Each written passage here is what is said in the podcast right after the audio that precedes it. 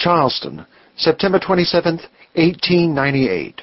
It is high tide, and three o'clock in the afternoon, when we leave the Battery Quay. The ebb carries us offshore, and as Captain Huntley has hoisted both main and top sails, the northerly breeze drives the Chancellor briskly across the bay. Fort Sumter ere long is doubled. The sweeping batteries of the mainland on our left are soon passed, and by four o'clock the rapid current of the ebbing tide has carried us through the harbor mouth. But as yet we have not reached the open sea, we have still to thread our way through the narrow channels which the surge has hollowed out amongst the sandbanks. The captain takes a southwest course, rounding the lighthouse at the corner of the fort. The sails are closely trimmed. The last sandy point is safely coasted, and at length, at seven o'clock in the evening, we are out free upon the wide Atlantic. The Chancellor is a fine square-rigged three-master of nine hundred tons burden, and belongs to the wealthy Liverpool firm of Laird Brothers. She is two years old, is sheathed and secured with copper, her decks being of teak, and the base of all her masts, except the mizzen, with all their fittings, being of iron. She is registered first class, A1, and is now on her third voyage between Charleston and Liverpool.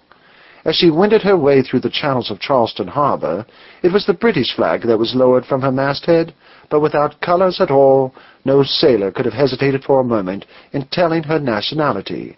For English she was, and nothing but English from her waterline upward to the truck of her masts.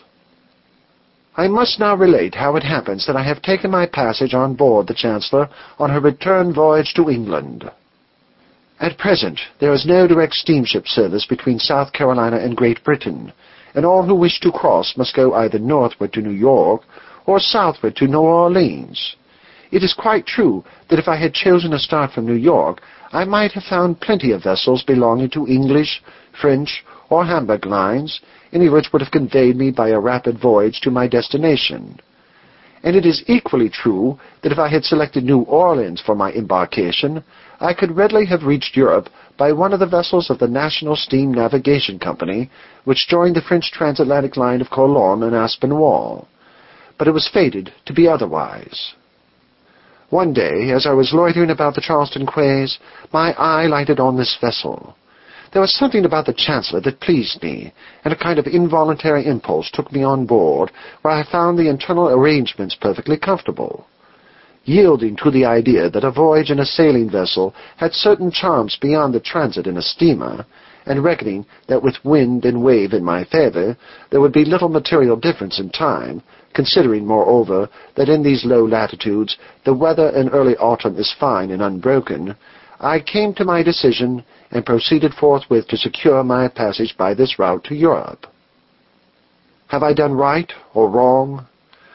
Whether I shall have reason to regret my determination is a problem to be solved in the future. However, I will begin to record the incidents of our daily experience, dubious as I feel whether the lines of my chronicle will ever find a reader. Chapter 2 Crew and Passengers September 28. John Silas Huntley, the captain of the Chancellor, has the reputation of being a most experienced navigator of the Atlantic. He is a Scotchman by birth, a native of Dundee, and is about fifty years of age He is of the middle height and slight build, and has a small head, which he has a habit of holding a little over his left shoulder. I do not pretend to be much of a physiognomist, but I am inclined to believe that my few hours' acquaintance with our captain has given me considerable insight into his character. That he is a good seaman and thoroughly understands his duties, I could not for a moment venture to deny, but that he is a man of resolute temperament or that he possesses the amount of courage that would render him physically or morally capable of coping with any great emergency, I confess I cannot believe. I observed a certain heaviness and dejection about his whole carriage, his wavering glances, the listless motion of his hands, and his slow, unsteady gait, all seemed to me to indicate a weak and sluggish disposition. He does not appear as though he could be energetic enough ever to be stubborn. He never frowns, sets his teeth, or clenches his fist. There is something enigmatical about him, however. I shall study him closely, and do what I can to understand the man who, as commander of a vessel, should be to those around him second only to God. Unless I am greatly mistaken, there is another man on board who, if circumstances should require it, would take the more prominent position. I mean the mate. I have hitherto, however, had so little opportunity of observing his character that I must defer saying more about him at present. Besides the captain and this mate, whose name is Robert Curtis, our crew consists of Walter, the lieutenant, the boatswain, and fourteen sailors, all English or Scotch, making eighteen altogether, a number quite sufficient for working a vessel of nine hundred tons burden.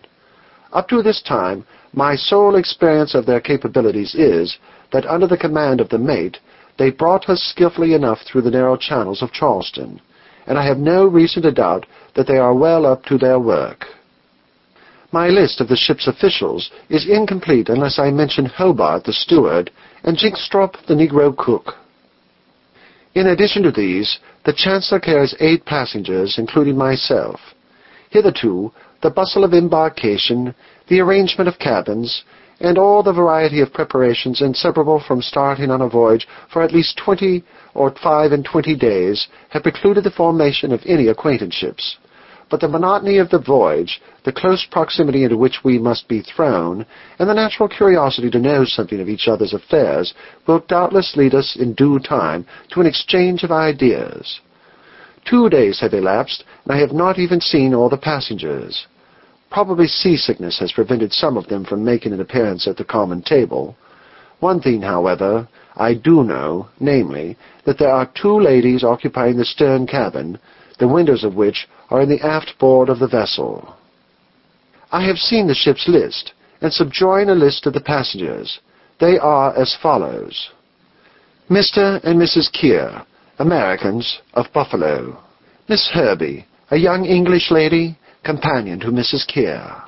Monsieur Letourneur and his son Andre, Frenchman, of Havre. William Falsten, a Manchester engineer. John Ruby, a Cardiff merchant, and myself, J. R. Kazallon, of London. Chapter 3 Bill of Lading September 29 Captain Huntley's bill of lading, that is to say, the document that describes the Chancellor's cargo and the conditions of transport, is couched in the following terms. Bronsfield and Company, agents, Charleston. I, John Silas Huntley of Dundee, Scotland, commander of the ship Chancellor of about nine hundred tons burden, now at Charleston, do propose, by the blessing of God, at the earliest convenient season, and by the direct route, to sail for the port of Liverpool, where I shall obtain my discharge. I do hereby acknowledge that I have received from you, Messrs. Bronsfield and Company, commission agents, Charleston, and have placed the same under the gun deck of the aforesaid ship, seventeen hundred bales of cotton, of the estimated value of twenty-six thousand pound, all in good condition, marked and numbered as in the margin. Which goods I do undertake to transport to Liverpool, and there to deliver free from injury, save only such injury as shall have been caused by the chances of the sea, to Messrs. Laird Brothers, or to their order, or to their representatives, who shall on due delivery of the said freight pay me the sum of two thousand pound inclusive, according to the charter party, and damages in addition, according to the usages and customs of the sea. And for the fulfillment of the above covenant, I have pledged and do pledge my person, my property, and my interest in the vessel aforesaid, with all its appurtenances. In witness thereof, I have signed three agreements, all of the same purport, on the condition that when the terms of one are accomplished, the other two shall be absolutely null and void. Given at Charleston, September 13th, 1869. J. S. Huntley. From the foregoing document it would be understood that the Chancellor is conveying 1,700 bales of cotton to Liverpool, that the shippers are Bronsfield of Charleston, and the consignees are Laird Brothers of Liverpool. The ship was constructed with a special design of carrying cotton, and the entire hold, with the exception of a very limited space reserved for passengers' luggage, is closely packed with the bales. The lading was performed with the utmost care, each bale being pressed into its proper place by the aid of screwjacks, so that the whole freight forms one solid and compact mass. Not an inch of space is wasted, and the vessel is thus made capable of carrying her full complement of cargo. Chapter 4 Something about my fellow passengers. September 30 to October 6. The Chancellor is a rapid sailor, and more than a match for many a vessel of the same dimensions. She scuds along merrily in the freshening breeze, leaving in her wake, far as the eye can reach, a long white line of foam, as well defined as a delicate strip of lace stretched upon an azure ground. The Atlantic is not visited by many gales, and I have every reason to believe that the rolling and pitching of the vessel no longer incommode any of the passengers, who are all more or less accustomed to the sea. A vacant seat at our table is now very rare. We are beginning to know something about each other, and our daily life, in consequence, is becoming somewhat less monotonous. Monsieur Letourneur, our French fellow passenger, often has a chat with me. He is a fine, tall man, about fifty years of age, with white hair and a grizzly beard. To say the truth, he looks older than he really is. His drooping head, his dejected manner, and his eye, ever and again suffused with tears, indicate that he is haunted by some deep and abiding sorrow. He never laughs, he rarely even smiles, and then only on his son. His countenance ordinarily bearing a look of bitterness tempered by affection, while his general expression is one of caressing tenderness. It excites an involuntary commiseration to learn that Monsieur Letourneur is consuming himself by exaggerated reproaches on account of the infirmity of an afflicted son.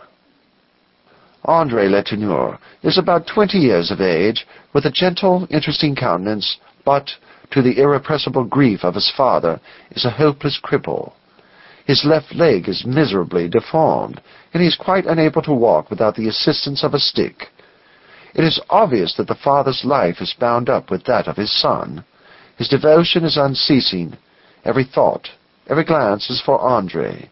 He seems to anticipate his most trifling wish, watches his slightest movement, and his arm is ever ready to support or otherwise assist the child whose sufferings he more than shares. Monsieur Letourneur seems to have taken a peculiar fancy to myself, and constantly talks about Andre. This morning, in the course of conversation, I said, You have a good son, Monsieur Letourneur. I have just been talking to him.